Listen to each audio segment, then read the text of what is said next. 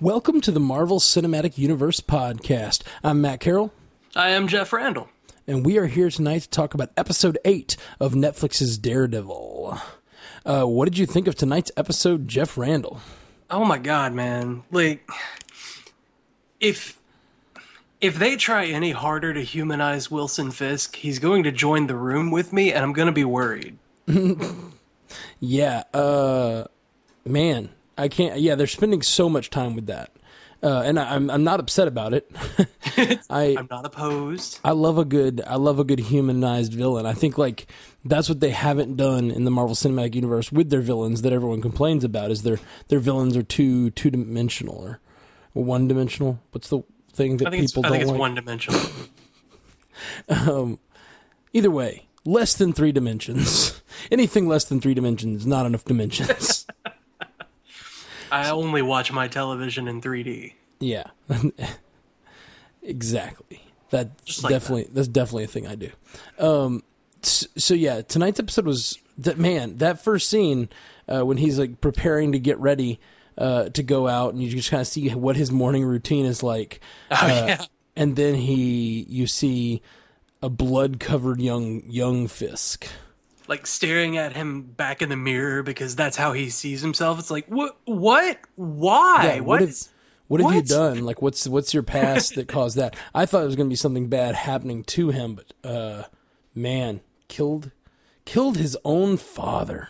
and then watched him get separated into pieces and helped carry him to the river. Yeah, daily. days. So there's like eight days worth of rotting father corpse. Oh my gosh, that's pretty gruesome. Um, you know.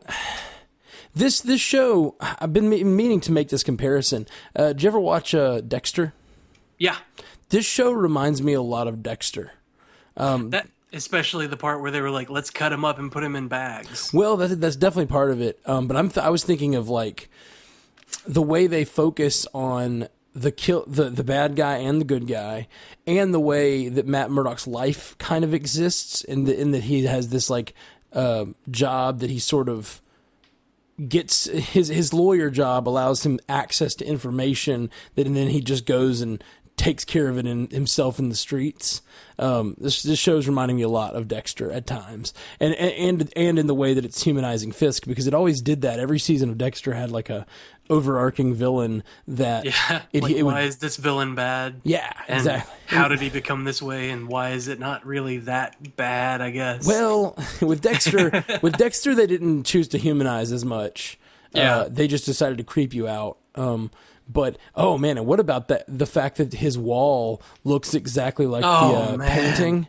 that killed me. Uh, and uh, he when he keeps staring forward at it while his mom's getting beaten. That brought back some pain. I'm gonna be honest. Yeah, and it, it definitely uh, it explains why he feels lonely when he looks at it. Yeah. Um.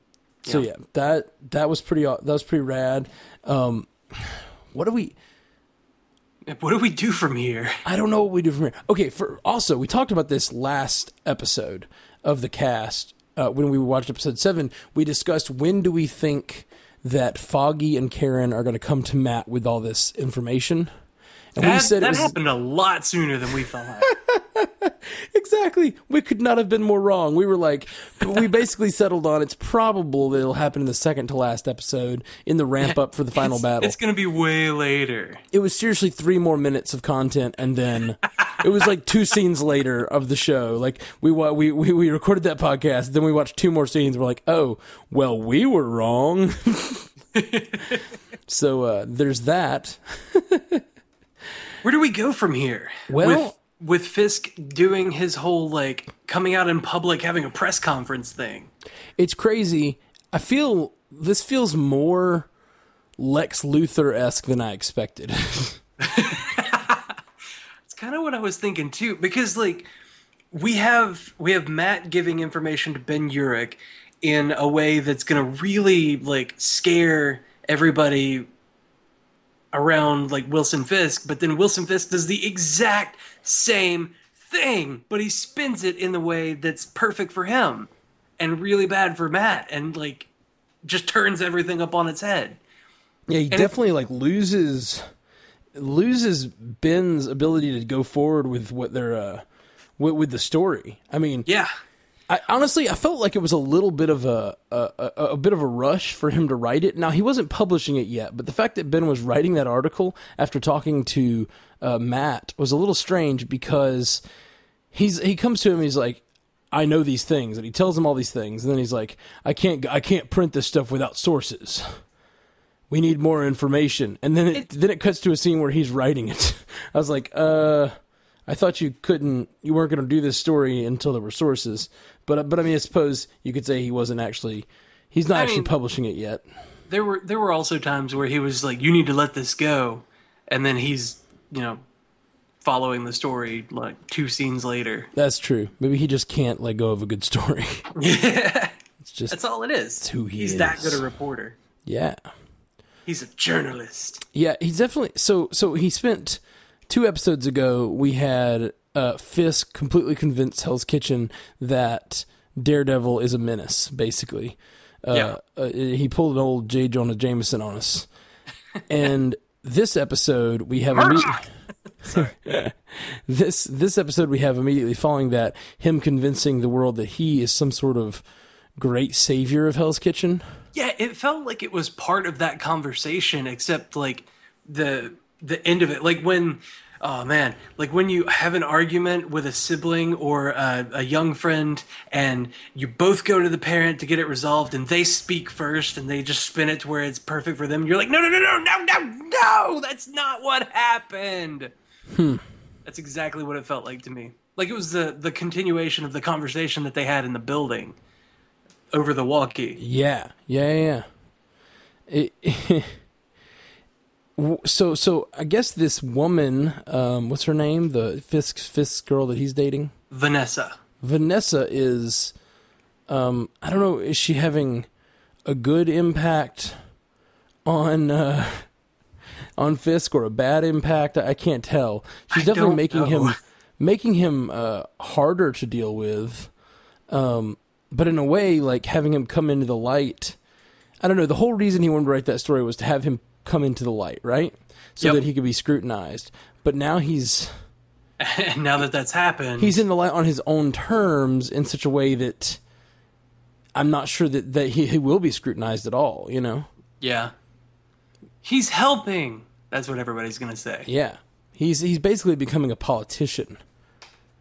Um, Yeah. which I mean is is directly I his think dad did. exactly. I think it's the direct response to his dad. Is he going to run for city council next? Is he going to run for governor or He's gonna be mayor. Yeah, like I could absolutely see Kingpin as mayor of New York City, like in a, in, a, in next season or something. You know, the way Yeah. this is going so far. Um, I just I'm the the chips are really getting stacked against Matt Murdock.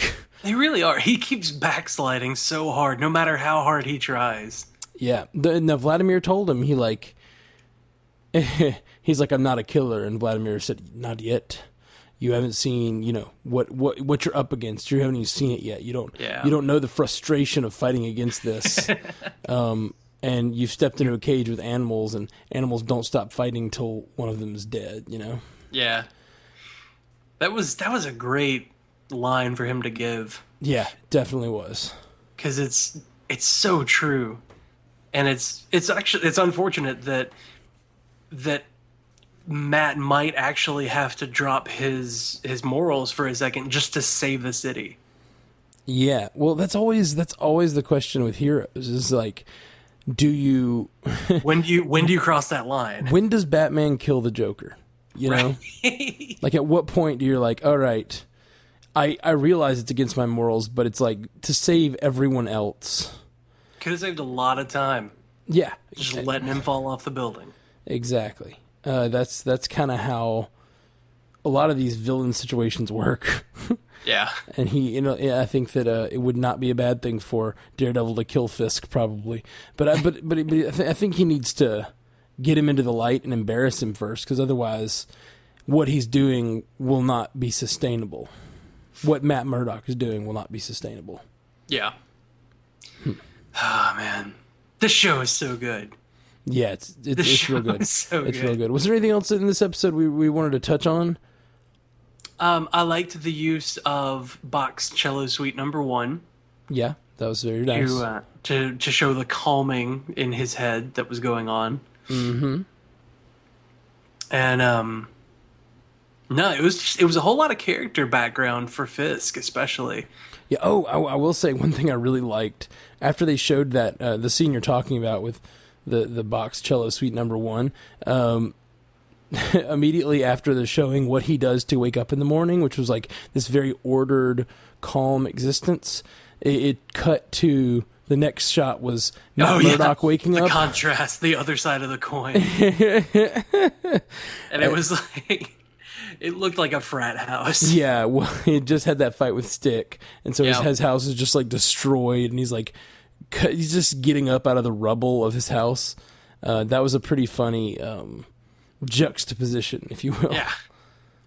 I just I like the contrast that they show between them. Like Wilson Fisk has everything that he's ever wanted, and he's the bad guy, and Matt Murdock lives in like almost squalor, and has a a job where he gets almost he he barely gets by, and he's the hero, and everybody's supposed to be rooting for him. It's like man, just give him a break. Come on. Yeah, for sure. For sure. Well, you had something you wanted to talk about after the spoiler alert. Uh, another Yeah. spoiler about some speculation.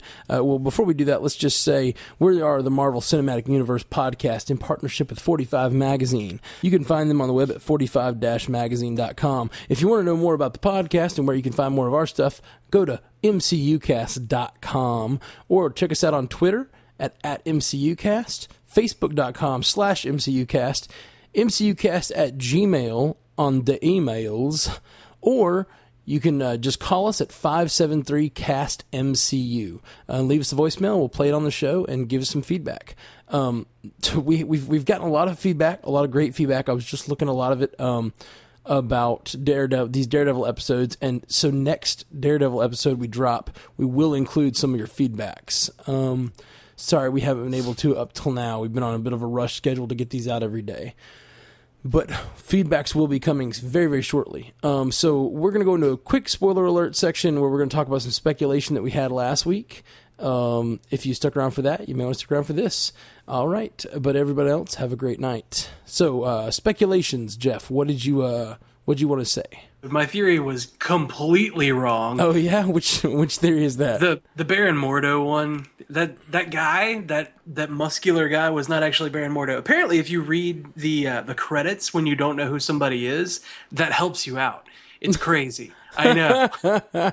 did they give the character's name in the credits Yeah, he was Stone. Stone is a character in um, the Chaste that uh, Stick has always been the leader of. It's kind of been his second in command, but it looks like they kind of swapped the roles to where he's the leader now. But he's basically just like one of one of um, Stick's soldiers, but I guess Stick is one of his soldiers. Either way, they're in the same group of uh, of fighters against the Hand.